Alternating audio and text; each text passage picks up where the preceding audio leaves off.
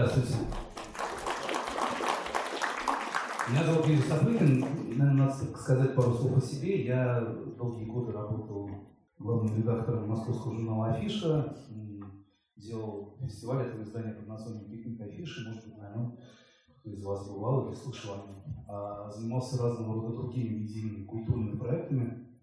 Вот последний год мы работаем над сайтом под названием «Полк», сайтом или даже, может быть, вернее было бы сказать, образовательным проектом под названием «Полка», а, посвященным русской классике или русскому, наверное, правильно было бы сказать, русскому канону. Я сейчас постараюсь пояснить, почему правильно. Еще в начале несколько предуведомлений. А,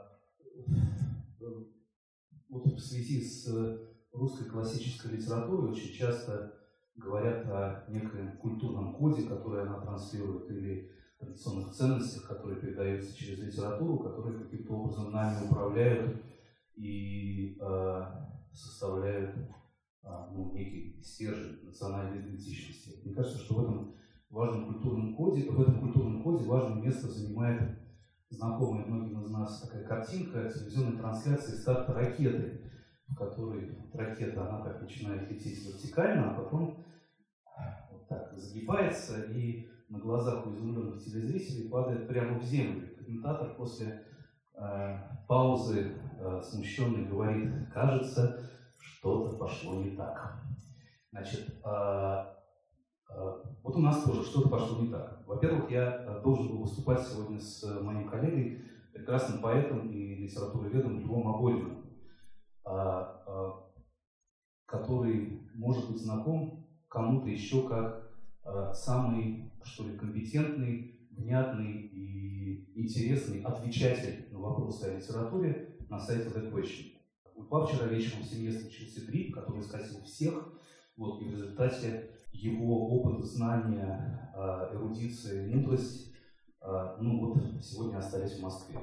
Во-вторых, когда мы планировали эту лекцию, мы, конечно, предполагали, что сайт Полка к этому времени ну, уже точно откроется по адресу полка.academy. Вот, и вы все на него посмотрите и э, почитаете статьи, которые там мы готов, приготовили. И, наверное, может быть, он вам понравится. По крайней мере, вы что-то будете об этом знать, и э, я уже буду, ну, как бы выступать в роли автора, ну, более-менее известного всем продукта. Но кажется, что-то пошло не так. И по техническим, как всегда, причинам открытие этого сайта в очередной раз отложилось, ну, вот теперь уже точно ну, на неделю-полторы. Поэтому, а, пожалуйста, если вы пользуетесь интернетом, то э, буквально там, числа 19, 20, 21 мы сообщим как-нибудь об этом дополнительно и постараемся, чтобы вы об этом услышали. А, этот сайт, наконец, начнет работать. Все, о чем я буду говорить сегодня, собственно, связано с опытом работы над э, полкой, с тем, что мы за этот год поняли и что мы хотели сделать. Поэтому еще одно извинение. Извините заранее, что я постоянно буду обращаться к этому ресурсу, который еще пока что вы не можете посмотреть. Я с самого начала говорился, что э, это сайт не столько о русской классике, сколько о русском каноне, а о том, что составляет ядро русской литературы, о книгах, которые мы привыкли называть самыми важными, самыми ценными, самыми значительными и так далее, и так далее. Когда ты ставишь перед собой задачу таким образом, когда мы говорим классика, да, а, а, нам кажется, что это какая-то заранее понятная величина. Пушкин, Толстой, Достоевский. Что она всегда такой была. Что э, это вот и есть та самая традиционная ценность, которая передается из поколения в поколение в неизменном виде, на которой все держится. Но это не совсем так. Прежде чем делать сегодня что-то, связанное с классической литературой или с литературным каноном, очень важно задать себе несколько вопросов. А как, собственно, этот канон формируется? Вот откуда а, взялась классика? Как и в какой момент стало понятно, что она состоит из Толстого Достоевского? Что о ней сегодня можно рассказать нового? И вообще, есть ли такая потребность, почему этот вопрос возникает? Чего нам не додали в школе или а, после школы в уже существующих источниках, в толстых журналах, литературных программах и так далее? Почему мы все, ну или мы как общество, находимся постоянно в состоянии легкого невроза, что классика находится в опасности, что а, она ну, не то чтобы умирает, но она не так интересна следующим поколениям, как предыдущим. Их надо как-то э, уговорить, заставить, обхитрить, чтобы они все-таки прочитали Евгения Онегина. Пусть не в восьмом классе, но, может быть, по окончании школы. И, наконец, кому и зачем сегодня эти рассказы нужны, кому и зачем нужно рассказывать или что-то объяснять о классике или о литературном каноне. В прошлом году в России впервые на русском языке вышла книжка американского литературоведа Гарольда Блума под названием «Западный канон». Книжка, которая уже 25 лет, но на русский ее перевели впервые. Она тоже в своем роде уже каноническая. И она как раз посвящена исследованию того, как на Западе сформировался вот такой же список обязательной литературы, список самых важных произведений западной цивилизации. И Блум э, в какой-то момент говорит, что ну, помимо прочих соображений, помимо того, что ну, вот есть школы, есть университеты, есть а, литература веды и критики, которые определяют этот список, где-то в самой-самой последней глубине за ним стоит одно простое всем знакомое чувство. Это сознание того, что все мы смертны. А, и что всех книг на свете мы не прочитаем. И поэтому нужно, чтобы культура внутри себя выработала некоторый конечный список, который человек бы мог ну, был бы в силах за время, отмеренное ему судьбой, э, прочитать и что-то с его помощью понять про... Ну, про что мы понимаем с помощью литературы? Про жизнь, наверное, про язык, про, про прошлое, про себя. Так или иначе, необходимость э, в э, наличии вот такого конечного списка задана просто нашими, нашими собственными границами. А в самой такой расхожей и популистской форме это существует а, ну, вот на английском языке полно книг э, или альбомов под названием, например, 100 books to read before you die. А, или э, ну, там 100 книг, или 100 мест, или 100 пластинок, э, которые нужно почитать, посетить, послушать, пока вы живы. Все остальное, что происходит с каноном, это производное от этого, от этого желания ограничить все поле литературы каким-то важным для всех конечным списком. Механизмы формирования этого в разных странах и в разное время существуют разные. Где-то это университеты. Например, в Колумбийском, по-моему, университете в 30-е годы начали читать курс под названием «Великие книги», и а, эта практика распространилась постепенно на все американские, на все английские, на, все, на, на большинство англоязычных университетов.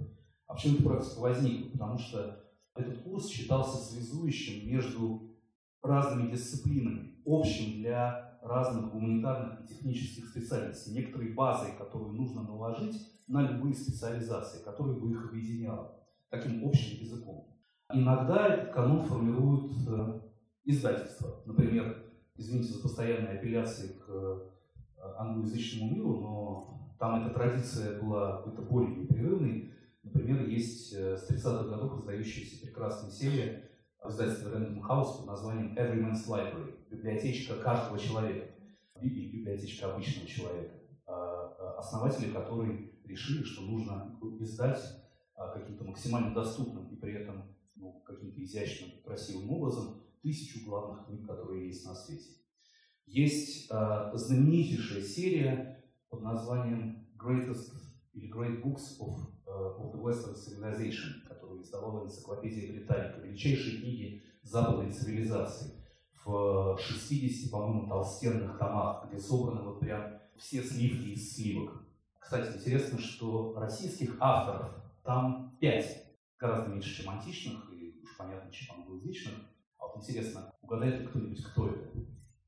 Я, я говорю российских авторов, не писателей именно. Вот в этот общепринятый канон вошло пятеро. Браво! Браво! Вот, э, нет, ну, понятно, что это Толстой и Достоевский, но что там есть Ленин, меня это совершенно поразило. А что именно Ленина? Не помню. Не помню два каких-то произведения. Толстой, Достоевский, Ленин, Солженицын и Лобачевский. Ну, так сказать, со стороны иногда любая литература, и российская в том а числе, видится. Чех не попал. Странно. Чех не попал. Пушкин не попал тем более. Солженицын попал. Ну, ну вот есть такие странные э, причуды западной цивилизации. Вот. На самом деле, если вдуматься, в России тоже, э, в Советском Союзе тоже э, существовало много подобных инициатив. 30-е годы было издательство «Академия», потом были памятники, которые, конечно, не про канон, а про глубинные исследования гораздо более широкого круга великих произведений. Была библиотека всемирной литературы, которая прям совсем правильно в 200 томов собрать все самое главное, что когда-либо в литературе было. Но, вот положа руку на сердце, мы же все понимаем, что сейчас ничего этого нет, что сейчас определением того, что такое классика, не занимаются ни издательства, ни критики, а, их вообще никто не слушает, их мнение никому не интересно. Ни а, академия, в смысле а, учреждений высшего образования. Ну почему не слушают? Потому что от того, что критик Н, неважно, как его зовут, напишет, что роман Турдейская Манон Леско это новая классика, от этого, что, что вообще-то правда, от этого в глазах общества этот роман классическим не станет мнение критика Н, как бы его ни звали, никого в этом смысле сейчас не волнует, кроме его преданных части. Формированием этого канона занимается единственный социальный институт – это школа. Классическая литература в России в 2010-е годы – это то, что изучают в школе. И во многом взгляд на классическую литературу, то, как мы ее понимаем, какие-то рамки, через которые, для очки, через которые мы на нее смотрим, он задается школой. Про школу нам тоже кажется, что что курс был вот таким же, как сейчас, он был всегда. И те методы объяснения литературы, которые приняты в школьных учебниках, они были всегда. И это тоже не так. Мы даже не будем уходить в дореволюционную Россию, но если кому-то интересно, а, есть несколько статей филолога Михаила Павловца в журнале «Неприкосновенный запас» в издании э, «Арзамас», он подробно разбирает, как и почему а, школьная программа или методы преподавания литературы менялись в течение советского времени. Например, в 20-е годы никаких уроков литературы, там, с 22 по 27, никаких уроков литературы просто не было. Это а, не считалось нужным, литературу растворили в обществоведении, и преподавание, упоминание, точнее, тех или иных произведений, оно возникало только в связи с изучением законов э, развития общества, единственной борьбы противоположностей и всего такого прочего. Например, до 40-х годов в программе не было «Войны и мира», была Каренина зато, что удивительно, да, кажется, что Каренина это всегда, ну, как такая факультативная вещь, которую люди открывают уже закончив школу и больше с ней не расстаются никогда. Но, тем не менее, э, э, Каренину вынули, а войну и мир вставили в военные годы, и именно в связи с военными годами. Например, до 70-х годов, совершенно поразительно, не было в программе вступления наказания. Зато были господа Головлевы, а потом их как-то поменяли.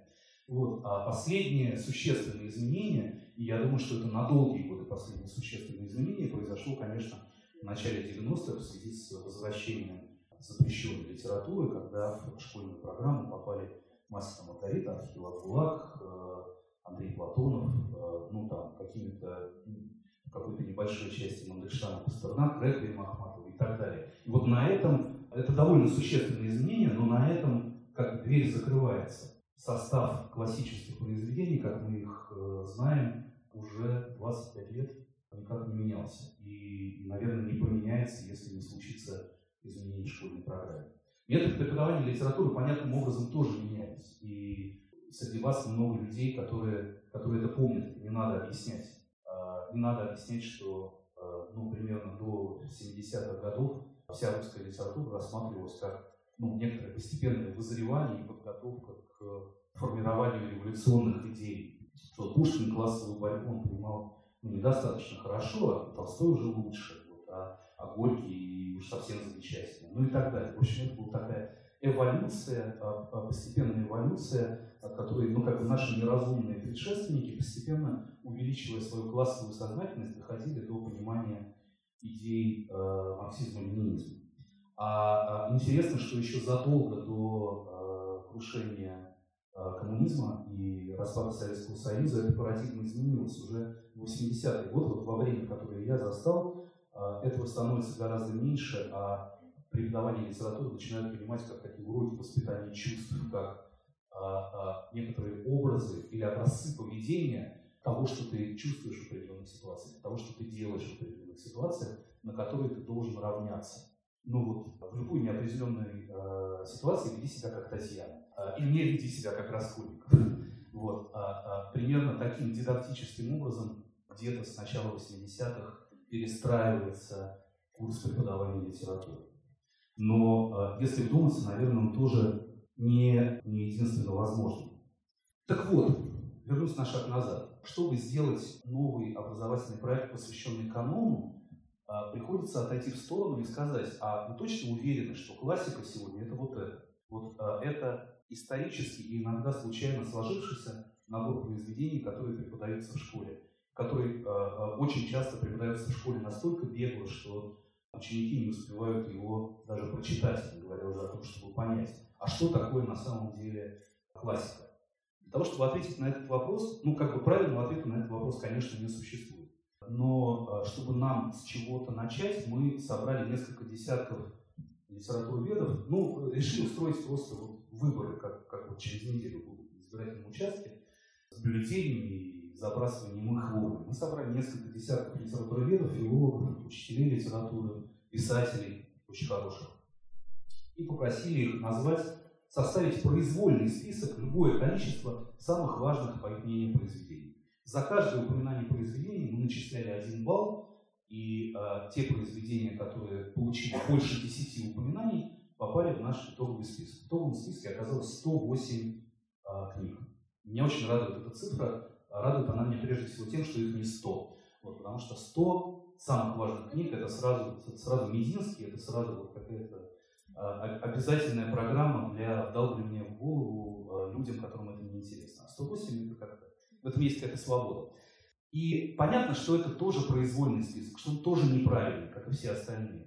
А, или такой же правильный, как и все остальные. Но, наверное, а, из того, каким он а, оказался, можно сделать какие-то выводы. Наверное, это ну, все-таки немножко репрезентативная выборка. Вот, и в нем есть действительно несколько вещей, которые нас удивили, когда мы их увидели. Ну, во-первых, понятно, что какое бы то ни было согласие по поводу канона, оно где-то э, заканчивается на 30-х годах.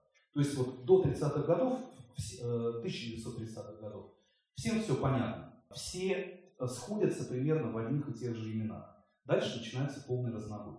То есть никакого согласия в культурном сообществе по поводу того, что такое классика, за исключением двух-трех произведений. Что такое классика, начиная с 40-х, его просто не существует. Довольно уверенно э, в нашем голосовании в этот список классических произведений попало несколько важных вещей такой модернистской прозы 20-30-х годов, про которую мы как про классику никогда не э, думали. Допустим, в этом списке на очень высоких местах оказалась «Козлиная песня» Константина Вагинова или «Город Н» Леонида Обычно, или проза Мандельштама, сразу несколько произведений. И они э, упоминаются столь же часто, сколь и Толстой, Достоевский и все остальные. Не самое важное произведение Толстого Достоевского, где-то они в третьей и четвертой десятке оказывается. Но это тоже много.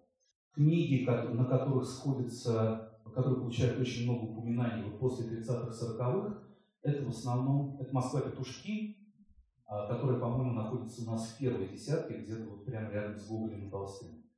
И кажется, что это уже безусловная классика. Мы сейчас сидели в кафе здесь у въезда на пришпект, за соседним столом сидели такие мужички, которые резали чесночок на газету и доставали стола, грелись, да, вот, и они в какой-то момент, когда уже стало тепло, один другому говорит, слушай, а помнишь, в Москве петушки, там, то-то, то-то и то-то. Вот, и я понял, что вот этот тезис, он не случайный. Эта книга, а, абсолютно народная, б, абсолютно классическая, возможно, единственная в своем роде из э, такой пост, послевоенной прозы.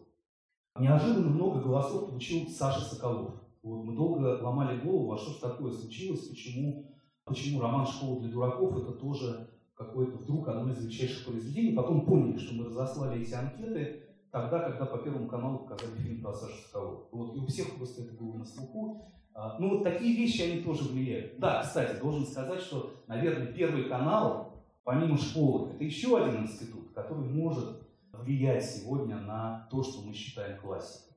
И когда вдруг вот среди всего-всего, что у них происходит, они показывают фильм про Бродского и фильм про Сашу Соколова, это настолько мощный жест, что это заседает сразу в душах там, огромной аудитории, сотен тысяч людей. Но при этом в списке 108 книг нет, например, Островского. Ни одной пьесы Островского.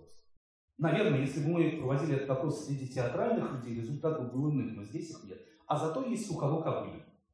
Как бы э, для того, чтобы понять, как происходят эти флуктуации, э, э эти странные изменения, тут, наверное, нужно э, э, провести отдельное специальное исследование. Но, пожалуйста, если вы когда-нибудь зайдете на этот сайт, не удивляйтесь тому, что список вот местами он такой странный. Это такой моментальный снимок, моментальный полироидная фотография, моментальный портрет того, как смотрит на классику и что считает классикой современное литературное сообщество. Две книги Газданова, например, э, к вопросу о модернистской прозе, в, на довольно высоких местах. Ну и так далее, и так далее, и так далее. А из 90-х годов, например, из 90-х годов попадают две книги. Это а, и вот это, наверное, все-таки можно списать на то, что лицом к лицу лица не увидать, и должно пройти время, прежде чем все отстоялось и так далее. Можно, наверное, считать этот результат не окончательным. Но вот сегодня в этот список русской классики попали Чапаев, Пустота Ленина, и, что совсем для меня удивительно, но приятно, с другой стороны, роман Людмилы Петрушевской «Время ночи». Дальше с этим списком э, э, можно делать разные вещи. Можно, например, расположить его на линии времени и обнаружить странные закономерности, о которых тоже нам в школе не всегда рассказывали, или мы не всегда... Может быть, кто-то, может быть, просто мы об этом не думали или никогда не задумывались, а вы это и так знаете. Извините, если я а, повторю какие-то уже общеизвестные вещи. Ну, например, что вся великая русская литература а, написана между 1860 и 1880 годами. Ну, то есть буквально там. А, а, а если не брать Обломова, который в 859 вышел, то еще в более компактном промежутке когда пишется все. Вот от «Войны и мира» до «Братьев Карамазовых» со всеми остановками. Это очень короткий промежуток, это меньше, чем правление Путина. Это вот, это вот совсем, вот, э, начало этого промежутка было совсем недавно. И вот представьте себе, что вот еще вот там 15 лет назад нет ни одной великой книги, и вот их сразу появляется там 20. Вот то, что составляет ядро, ну как не одно, Пушкин, Гоголь есть, конечно. Вот, но э, Толстой, Достоевский, Гончаров, Лесков, Салтыков, Островский, не попавший в список, э, все, все, все, все, все, э, э, расцвет большого русского романа приходится на очень локальный промежуток времени. Про Серебряный век не надо объяснять, про это все знают. А вот мало кто думает о том, что существует еще одна ярчайшая вспышка в развитии литературы, просто невероятного масштаба. И эта вспышка приходится на еще более малый и сжатый промежуток на период между 25-30, 1925-1930 годами, когда просто происходит какая-то фантастика полнейшая, когда за 5 лет пишутся и публикуются, по крайней мере, или не публикуются, а остаются в столе. Одесские рассказы, Конармия, 12 а, а, стульев, Козлиная песня, Зависть Олеши, Пек, Белая гвардия, Собачье сердце, что там еще у нас, Господи, Членгур, Котлован, Тихий дом, это все э, пишется и, или начинает публиковаться, или публикуется за период меньше последнего путинского срока. Чтобы было понятно. Вообще довольно удивительная вещь. И потом как отрезало.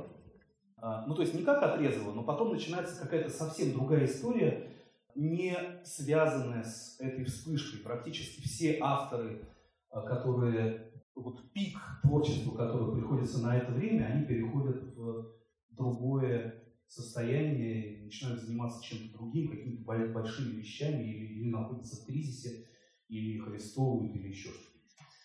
Наверное, можно наложить на эту временную шкалу еще какую-то политическую линию координат и обнаружить, что каждый такой расцвет, он случается перед периодом длительного заморозка, что великие русские романы как по заказу прекращают писаться э, в момент вступления на престол Александра III.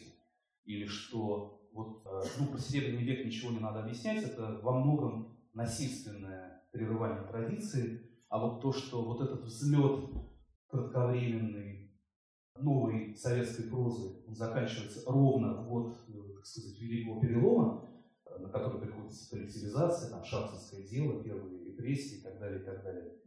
Это не значит, что потом не пишется книг. Ну, а, нет, они пишутся, но они, а, а, они пишутся либо в стол, либо, либо уже в совсем социалистическом жанре, по крайней мере, без такой концентрации. Вот. И я не вижу тут никакой прямой связи и не хочу ни на что намекать. Нет, это глупо было бы говорить, что вот пришел Сталин и всех разогнал. Он разогнал, даже расстрелял, но сильно позже. Вот. Но вот я не знаю, это какое-то мистическое совпадение, какие-то волны космические, не знаю, как э, Лев Гумилев, когда его спрашивали, а вот почему у вас вот эти народы в какой-то момент становятся пассионарными, а, а потом прекращают. Это космические лучи. Вот это космические лучи. У другого объяснения я придумать не могу.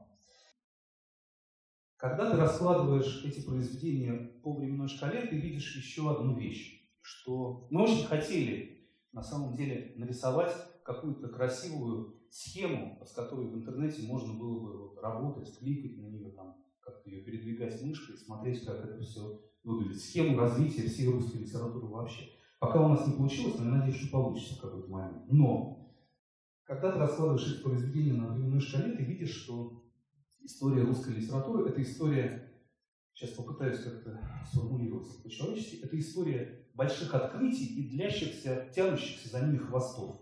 В какой-то момент литература открывает для себя, ну не литература как таковая, а какой-то конкретный автор, новый язык, новый жанр, нового героя, а, а, новый, а, новый стиль или новую тему. И это открытие оказывается настолько ошеломительным и захватывающим, что все бросаются бежать в ту же сторону. И в течение 10-15 лет возникает ну, существенное количество больших произведений, написанных вот по следам вот этого первого открытия.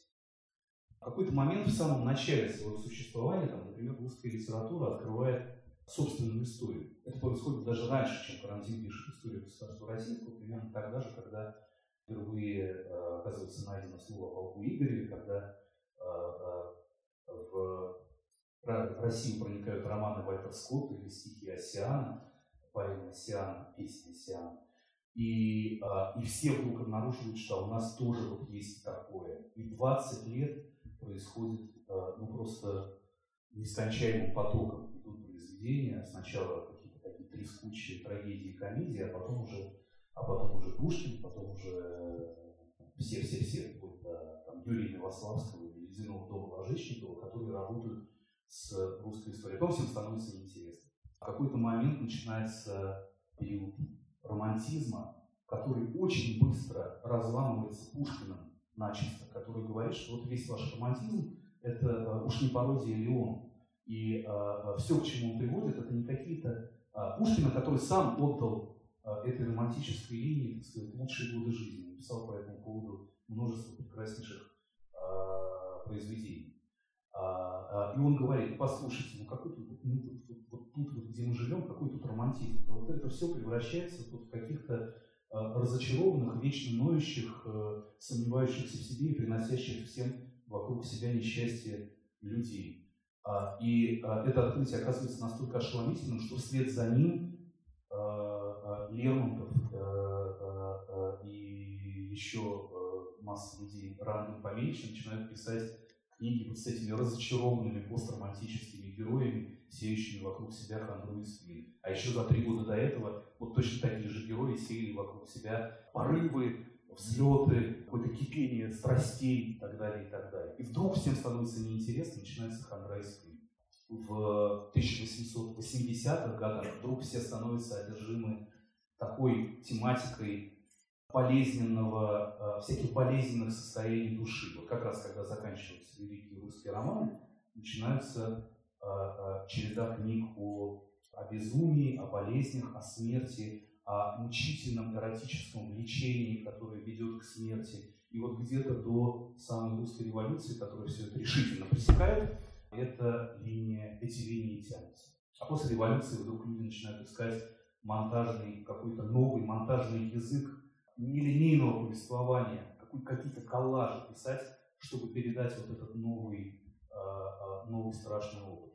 И так далее, и так далее, и так далее. А в какой-то момент литература открывает для себя такую тему, как лагеря, или такую тему, как война. И э, масса талантливых людей движется в эту сторону. И, в общем, всю историю последних э, 230 примерно лет можно передать как историю вот этих революционных в той или иной степени смелости открытий тянущихся за ними хвостов. А, на самом деле, наверное, вот в этой революционности и есть некоторый ответ на вопрос о том, как книга становится классической. Это, это ответ очень неожиданный. А то, что мы говорили про издателя или про школьную программу, это же лишь результат какого-то процесса, а, окончательная его фиксация. А книга попадает в школьную программу, ну вот как бы все, уже, уже некуда деваться. Но до этого же у этой книги есть какая-то история, что-то же происходило, с ней, что заставило говорить о ней как о классике. Вот наша гипотеза, моя гипотеза, кстати, которая во многом э, тоже схожа с тем, что пишет Гарольд Блум о западном каноне, тем, что каждая книга, которую мы считаем безусловной классикой, в момент своего появления, она абсолютно революционна. Это какое-то неожиданное, производящее на современников иногда шокирующее впечатление открытия. Это не обязательно провокация, не обязательно эксперимент. Мы сейчас очень часто путаем эти понятия. Нам кажется, ну, современное искусство нас приучило к тому, что э, что-то неожиданное и революционное, это обязательно... Можно я не буду приводить примеры? А, а, нет, иногда это а, а, вполне консервативная вещь, но просто такая, какой еще раньше не было. И можно я вам прочитаю сейчас цитаты о том, как отзывались современные большие критики об одном всем нам известном классическом произведении. Как раз я взял из будущего сайта Полка. Наверняка вы знаете, что это такое, и без труда сможете это угадать. Так вот, а, в момент выхода этого произведения лучшие критики писали о пустоте содержания романа. Заявляли, что это блестящая игрушка, не может иметь притязаний ни на единство содержания, ни на цельность состава, ни на стройность изложения. Находили в романе недостаток связи и плана, множество беспрерывных отступлений от главного предмета, считали его утомительным, приходили к выводу, что автор повторяет сам себя, а последние главы знаменуют совершенное падение его таланта. Это Евгений Онегин. Это то, что писали самые большие современные критики пушкинского времени о Евгении Онегине.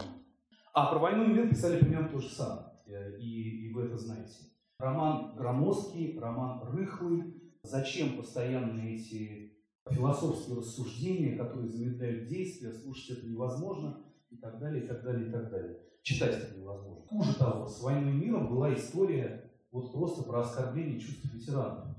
Потому что страшно возмутились э, ветераны войны 1712 года. Вяземский писал ну, вот просто протест против того, как Толстой принижает подвиг э, российских воинов и пытается представить его как какое-то копошение в грязи. Мы, значит, кровь деда воевали, кровь проливали, э, э, совершали великие какие-то свершения, а вы тут пишете об этом, как будто ну, какой-то хаос, все мечутся, никто ничего не понимает. Это, э, это полное оскорбление русской воинской славы. Я не преувеличиваю, так и было. Замечу, что не всякая вещь, которая является оскорблением чувств ветеранов, это война и мир. Но, но тогда было именно так. Каренину, когда начинает э, роман выходить, Чайковский пишет о ней, что это совершенная пошлость. Салтыков-Щедрин называет ее коровьим романом. Некрасов сочиняет эпиграмму. Толстой это доказал с умением и талантом, что женщине не следует гулять не с юнкером, не с дилетантом, когда она жена и мать. И дико язвительные были люди все. Критики пишут. Скажите, пожалуйста, э, Лев Николаевич, я сейчас обобщаю, и это не точные цитаты. А вот зачем вы в тот момент, когда вот все наше общество волнует вот положение, ну, ну как бы, э, трудящихся масс, э, вот, освободившегося крестьянства, земства, того, всего, пятого, десятого. Зачем вы пишете роман про какую-то никому не интересную светскую интрижку? Какие-то барские страсти? Да что это вообще такое? Она была замуж за этим и любила того. Разве об этом должен писать значит, ответственный э, гражданин э, значит, российского общества вот в эти тяжелые дни? Что вы нам подсовываете? Даже фамилии там взяты как будто из каких-то светских произведений 1820-х годов. Вронский. Это, это, это не...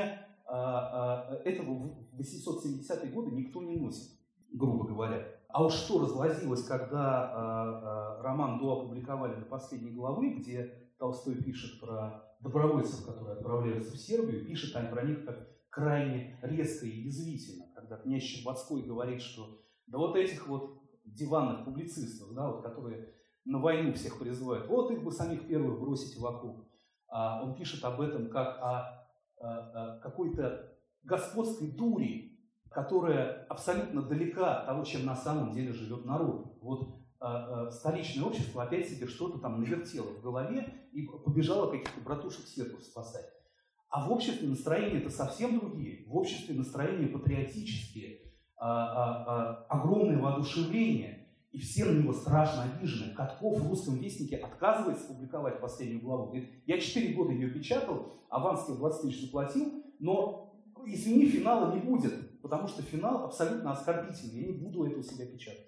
Достоевский на него обижен чудовищно, тоже ругает его последними словами и так далее, и так далее. Вообще, если посмотреть на Каренина вот так со стороны, у Эхенбаума в книжке про Толстого вот про это очень подробно написано. Это книга, которая идет просто наперекор всем, э, э, как сейчас бы сказали, трендам, всем тенденциям времени. Вот Толстой просто выходит и начинает, просто ловит каждый, каждое мгновение ветра, вот этого духа времени, человек переть против него, против женского вопроса, против вот этой эмансипации Жорж Сандерской, модной, которую обсуждают в столичных гостинах, против земельного вопроса, против эйфории по поводу освобождения крестьян а, а, и того, что надо как можно скорее раздать всю землю, и тогда вот заживем.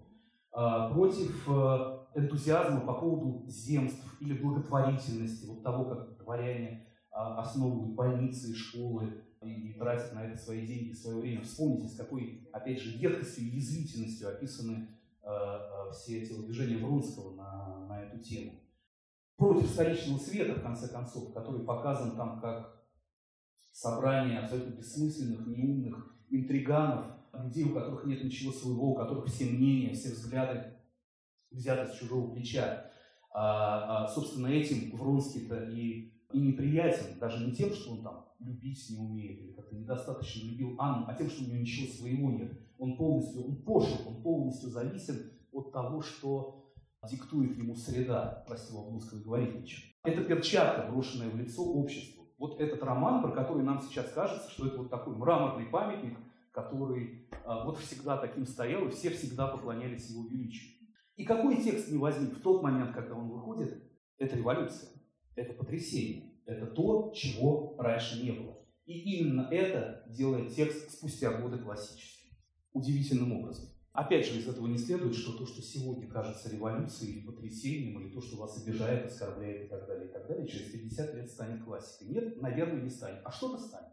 И мы никогда не знаем, что. Ну вот, например, Владимир Георгиевич Сорокин, по поводу которого, ну, мягко говоря, есть разные мнения, уже совершенно точно уже застолбил себе место вот в этом пантеоне, наверное, на годы и годы вперед. Я не знаю, буду ли в школе изучать норму, или там 30-ю любовь Марины, или еще что-то. Наверное, это какая-то будет уже другая совсем школа для другого возраста людей, но, но, но место в пантеоне классиков, хотим мы этого или нет, для него обеспечено. Простите, что я так увлекся этой вот э, темой про революцию, что я забыл, к чему я, к чему я хотел про нее сказать. Так вот, на самом деле ответ э, на вопрос, а что сегодня нужно рассказывать про классику или как сегодня нужно рассказывать про классику, он очень простой. Он заключается в том, что нужно самыми разными способами попробовать дать людям возможность вот прочитать эту книгу как в первый раз. Вот просто посмотреть на нее такими глазами, какими смотрел на нее э, ее первый читатель. Вот попробовать пережить этот тот же опыт. Удивиться ей. Не принимать ее как нечто должное, как какой-то данный от века образец, которому мы все должны следовать, а увидеть ее неожиданность, ее странность, ее революционность, пережить по ее поводу какие-то очень сильные эмоции, в конце концов. А не затем мы вообще читаем, чтобы, чтобы испытывать какие-то сильные чувства. Я недавно читал одну книжку «Извините, по буддизму», а, и там, а, в частности, сообщается, что вот среди состояний, которые нам в нашей земной жизни доступны, наиболее близки к просветлению, ну, я не буду перечислять все, можете догадаться, наиболее близки к просветлению, например, состояние внезапного озарения, когда ты понимаешь что-то такое, что было у тебя всегда перед глазами, но ты никогда раньше так об этом не думал. Такое радость внезапного понимания, когда ты хлопаешь в ладоши и кричишь «Ага, вот оно как!» Вот наши друзья-буддисты считают, что это, это вот этот момент, когда ты это осознаешь, он э, наиболее близок к какому-то какому вечному блаженству. Только блаженство длится вечно, а этот момент всего лишь секунду. Хотелось бы как-то применительно к к русской литературе и к русской классике, дать людям возможность пережить этот момент, внезапно понять то, что в ней находится, и то, о чем а, школа и традиционная система образования совершенно не готова рассказать. Вообще за всем за этим стоит еще один важный вопрос, который сейчас, у который э, традиционно, э, э, как бы это сказать, он в российской культуре считается не очень приличным. Но сейчас, к сожалению, для нас все больше и больше людей задают его себе ищут на него какой-то ответ. А зачем вообще читать? Ну, нам с вами кажется это очевидным, а вот уверен, что находящимся здесь людям лет там, 10, 12, 15, 20 и около того, а, а, этот ответ уже совершенно не так очевиден. А, и это не потому, что они плохие, и это не потому, что мы их плохо воспитали, или там в школе не заставляли их учить наизусть «Мороз и солнце, день чудес». Нет, просто, просто мир меняется. И э, на этот вопрос действительно приходится заново искать ответы. И, наверное, какие-то ответы, к которым мы привыкли, они уже будут э, недействительны или, или сегодня не работают. Например, давайте попробуем уговорить наших 20-летних коллег и посетителей, что читать надо, чтобы спастись от скуки или чтобы убить время. Да, ну, для меня это очевидно, что читать можно просто потому, что это веселее, чем не читать. А, а для человека, у которого в кармане лежит э, смартфон, э, и, и он может в любой момент его достать, погрузиться в волшебный мир YouTube, Инстаграма или там, сериалов или еще чего-то, ну, есть гораздо, есть масса, объективно, есть масса гораздо более эффективных способов спасти себя от скуки, чем чтение. Гораздо более веселых.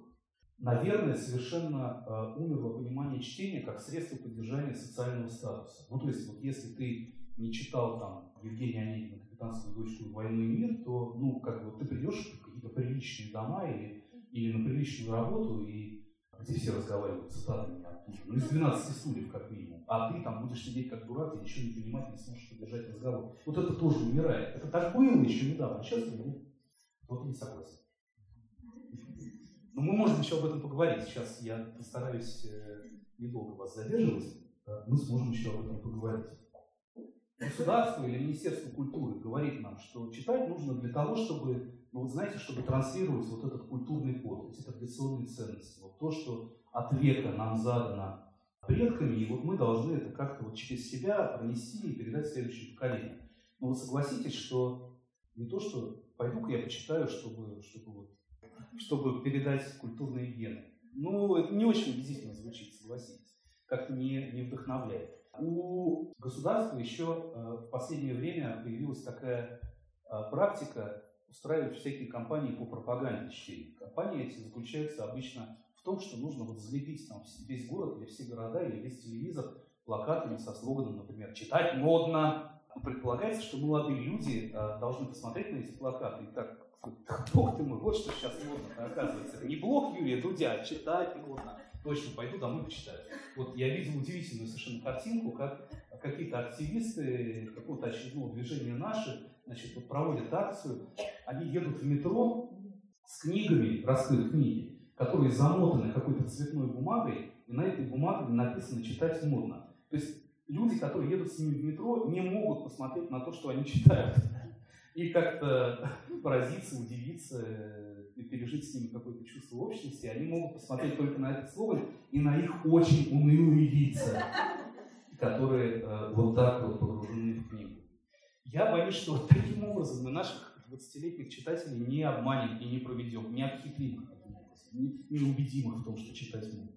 Вообще-то на этот, на этот вопрос есть сейчас э, в какой-то городской культуре есть какой-то популярный распространенный ответ. Он заключается в том, что надо читать, чтобы развивать свои профессиональные навыки. Не знаю, как вы, я очень часто это слышу, наверняка и вы тоже. Я читаю только то, что нужно мне по работе.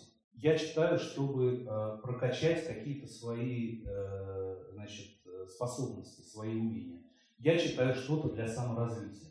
Вот, и у этого отношения к чтению существует много практических преломлений. Например, там сайты с какими-то познавательными статьями на самые разные, не связанные друг с другом темы, вот тоже считается образование. Да? Ты заходишь на сайт, а там статья про квантовую механику, и рядом статья про, что значит слово облучок в Евгении Онегине, рядом статья про а, какие-нибудь пунические войны, а рядом статья про устройство геликоптера. Еще обязательно у каждой должно быть указано время, которое требуется на ее прочтение. Прочтение статьи требуется 9 минут.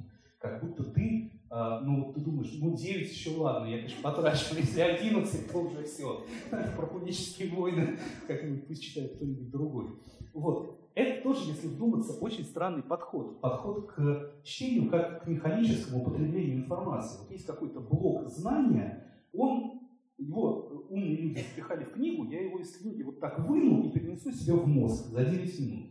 А, а, и дальше я буду, он наверняка мне послужит для, ну, для профессии или для саморазвития, уж не знаю, для чего это люди делают. Вот ни один из этих подходов, к сожалению, по отношению к русской классике не работает. Русская классика для профессионального, как бы не понимая, как не составляя этот канон, она для профессионального саморазвития не нужна. Она на работе не пригодится, если ты не работаешь учителем литературы. Вот, читать не модно. Ну, давайте скажем друг другу честно, не модно ее читать. И э, для того, чтобы э, спастись от скуки или поддержать с разговор, это тоже уже не нужно. А давайте дадим себе честный ответ на вопрос и людям честно расскажем, а зачем это в конце концов надо. Э, вот у меня на эту тему, честно говоря, есть какая-то одна достаточно смутная и неоформленная мысль, которую, собственно, мы в полке и пытались реализовать. Сейчас я немножко отойду в сторону, а потом вернусь к ответу на этот вопрос.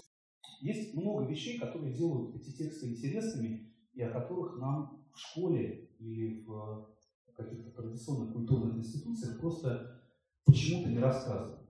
Школа нас учит тому, что вот писатель хотел раскрыть в образе Платона Каратаева какие-то черты русского характера.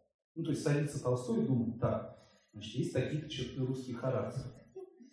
В ком бы их раскрыть, в каком бы образе? А, так, хорошо, Каратаев, поехали. Вот, а, а, то есть а, это все тоже а, представляется как некоторый, а, ну, такой процесс, вот писатель что-то что понял, для этого он а, придумал героя, и этот герой, вот это понимание а, он тебе передает. Тоже возможный, кстати, подход, но далеко не единственный. При этом в школе нам никогда не рассказывают про то, что а почему это в конце концов все было написано? Что происходило с автором в этот момент? Что заставило его это написать? Или рассказывают, но очень-очень коротко. А если мы, а, наверное, если мы услышим подробности того, как начинала писаться а, та же самая Каренина, или та же самая «Война и мир», или Евгений Онегин, или «Москва петушки», или что угодно, то это произведение станет гораздо понятнее, чем мы, если мы будем вдумывать туда свои мысли по поводу того, что хотел сказать автор. Вы же знаете, что, что Каренина в конечном счете, ну, извините за такое кощунство, но в конечном счете она была написана, потому что надо было покупать землю Самарской губернии, и, а, и Катков предложил 20 тысяч авансов. То есть Толстой начал писать роман современной жизни, ему все это страшно разонравилось быстро, он его бросил, и тут, значит, 20 тысяч катков. Он говорит, ну, надо все-таки, извините, надо дописывать. А раз надо дописывать, то, то нельзя это делать механически, а надо написать роман, в котором ты разберешься в этот момент с собой, с тем, что тебя волнует. А что тебя волнует? Тебя волнует то, что происходит в семье. Ну, в твоей семье хотя бы.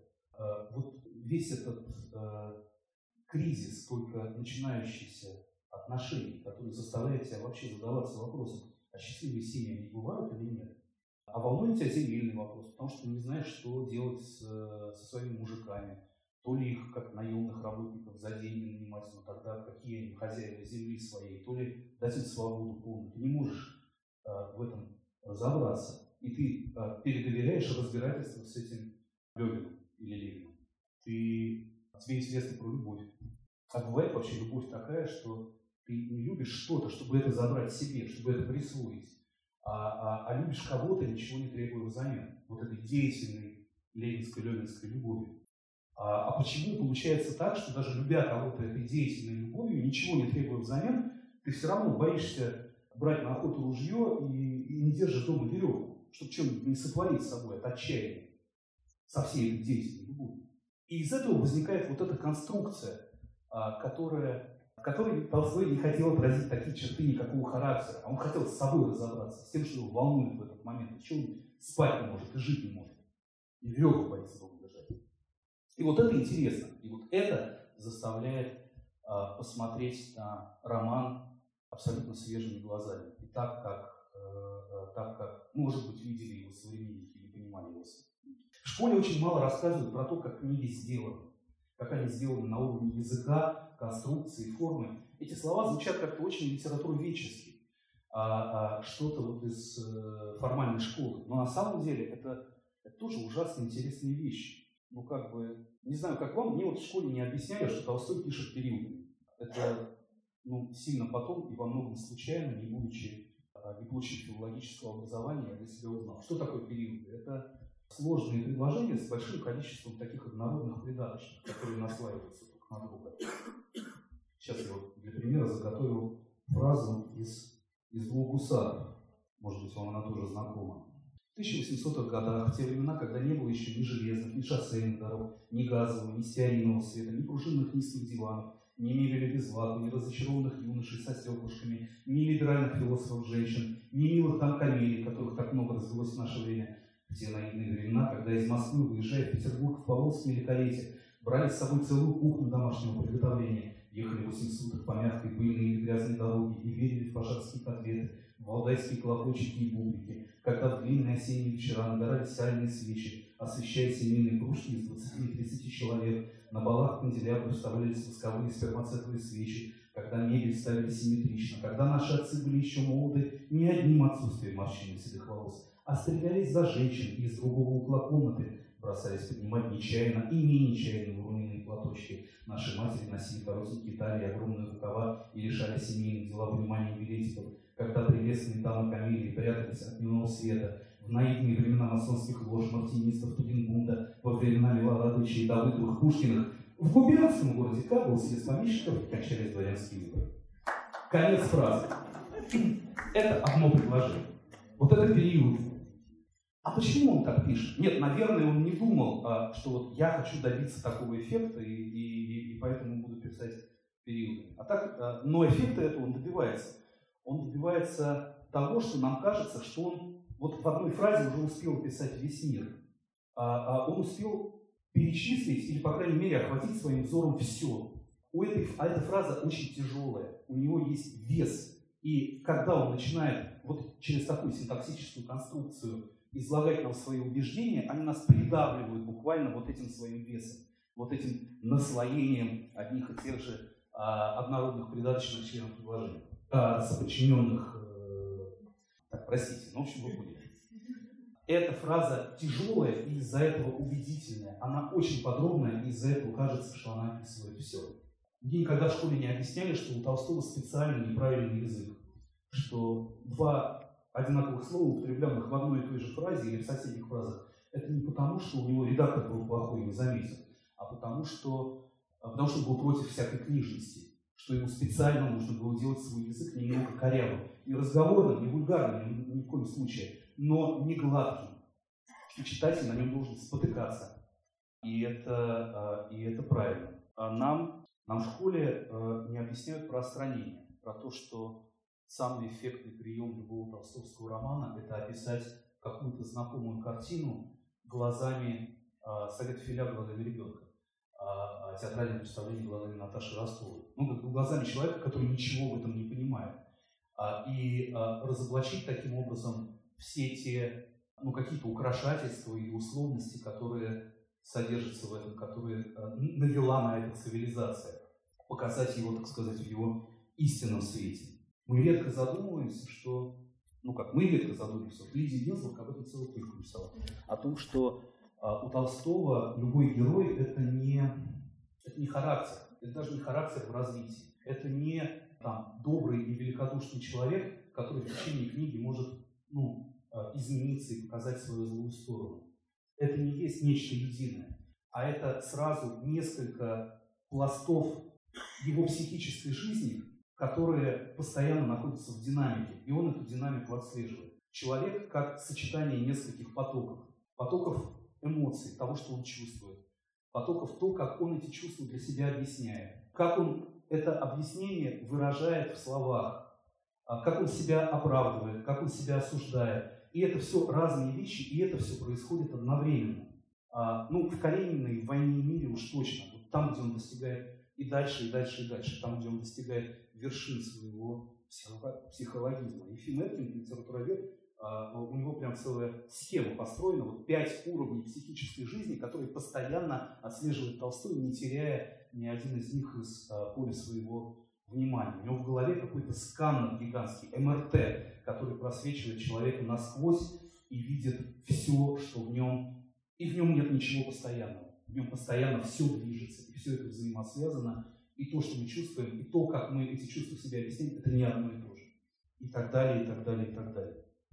Почему он эту школу не Собственно, а, а, возвращаясь к полке и к тому, как это все сделано, мы решили каждую статью о каждой книге составить из вопросов и ответов. Из вопросов, которые могут у читателя возникать по ходу чтения книги.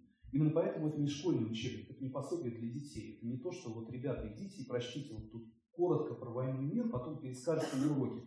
Нет, нет, нет. А это, наверное, все-таки предназначено для людей, которые уже к этим текстам возвращаются спустя годы, которые а, а, в силу возраста, жизненного опыта и всего такого способны понять, у которых по, по этому поводу возникают разного рода вопросы. Мы эти вопросы пытались смоделировать и найти на них ответ. И эти вопросы относятся и к тому, что происходило с автором в момент создания произведения, что происходило вокруг него, в каком общественном контексте все существовало.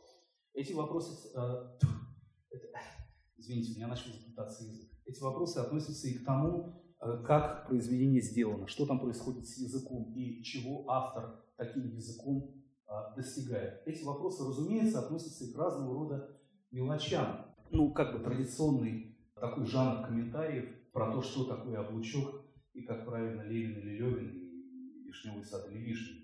А что значит детали, разбросанные по произведению, которые современнику очень много о чем говорят, а нам говорят э, почти совсем ничего, если их не объяснить. А, а, про язык Толстого, извините, сейчас э, а, отсутствующий здесь э, мой коллега Лев Аборин буквально за полчаса до начала лекции прислал мне какие-то свои мысли, которые я должен в ней изложить за него. Вот. Я, естественно, не успел ничего а, а, не то что а, прочитать, не то что осмыслить, но даже прочитать. Единственное, что а, у него есть интересный кусок про звукопись у Толстого, про то, как Толстой совершенно незаметным для нас образом рисует портрет человека через сочетание тех или иных звуков. Кстати, это не только у Толстого. В «Капитанской дочке», например, я читал статью английского переводчика, не помню его фамилию, который в 2000-е годы переводил дочку на английский язык, он говорит, что все ключевые слова и сцены а, строятся на сочетании звуков П, Л и Т. Тулуп, плат, палач и так далее, и так далее. Что вот это звук, сочетание звуков, оно для капитанской дочки имеет какое-то особенное значение. Вот, а, и вот пример, который приводит Лева, извините за его некоторую скобрезность, а, что Елена Безухова описывается, как она появляется в белой бальной робе, и у нее говорят «кебери персон». Вот это сочетание звуков «б» и «л» что оно значит, суди тебе, дорогой читатель, так сказать. Так вот, помимо всех этих, вот все эти вопросы, они, наконец, возвращают нас к самому главному вопросу, а зачем это читать? И к ответу на этот вопрос, который мог бы показаться убедительным сегодня в сегодняшней городской культуре. У меня есть на эту тему одна гипотеза. Хорошо это или плохо, но мы все сегодня очень заняты собой. Ну, нам интересно стало, как мы устроены. А точно так же, как нам же и нашим родителям в 60-е годы было интересно, а, а, а, было интересно про будущее, про то, как можно переделать мир, как можно средствами науки и техники достичь каких-то новых его состояний. Точно так же, как в 70-е люди уходили во внутреннюю миграцию и начинали заниматься какими-то узкими областями гуманитарного знания. Точно так же, как э, э, э, в конце 80-х снова вдруг возник бум каких-то политических преобразовательных проектов, и всех захватила политика. А в 90-е всем было интересно, ну, у кого были на это силы и, и желание, и азарт, и энергия, всем было интересно, а как вот в этом новом мире, как заниматься бизнесом, например, что такое бизнес. А потом появился фитнес. А потом, а, а в 2000-е годы появилось потребление, и и всем стало интересно про покупки и, и про то, как обустроить а, свой дом, свою жизнь. Точно так же сейчас а, а, вот такому обычному среднему городскому человеку среднего возраста вдруг стало интересно про себя, про то, как он устроен. А, я вот недавно впервые на русском языке прочитал прекрасный термин mindfulness. Значит, вот был бизнес, потом фитнес, теперь mindfulness. И вот нам с этим жить теперь. Значит, а mindfulness в буквальном переводе это осознанность. Это всевозможные такие практики, которые, ну, ну самый тупой пример – это медитация. Это когда ты вот просто сидишь и смотришь вглубь себя. И пытаешься понять, из чего ты устроен, из чего ты состоишь. Вот, а, а, ну хорошо, mindfulness это самый одиозный, наверное, пример. Но вокруг этого существует огромная индустрия от психотерапии до книжек по достижению личного успеха. Потому вот что надо с собой такое проделать, что а, а, как нужно себя перестроить, себя внутренне организовать, чтобы стать счастливым или добиться успеха на работе. И все вот это, вот это.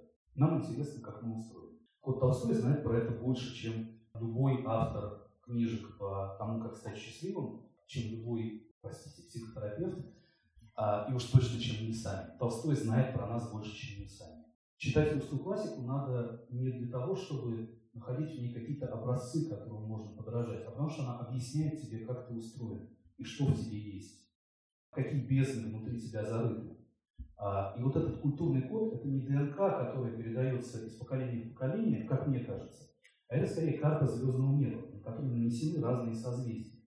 И за 230 лет своего существования, или 240-250 лет своего существования, русская литература успела вот огромное количество этих созвездий описать таким образом, что ты можешь найти их внутри себя. Русская литература – это а, а, в конечном счете а, есть описание того, как мы устроены.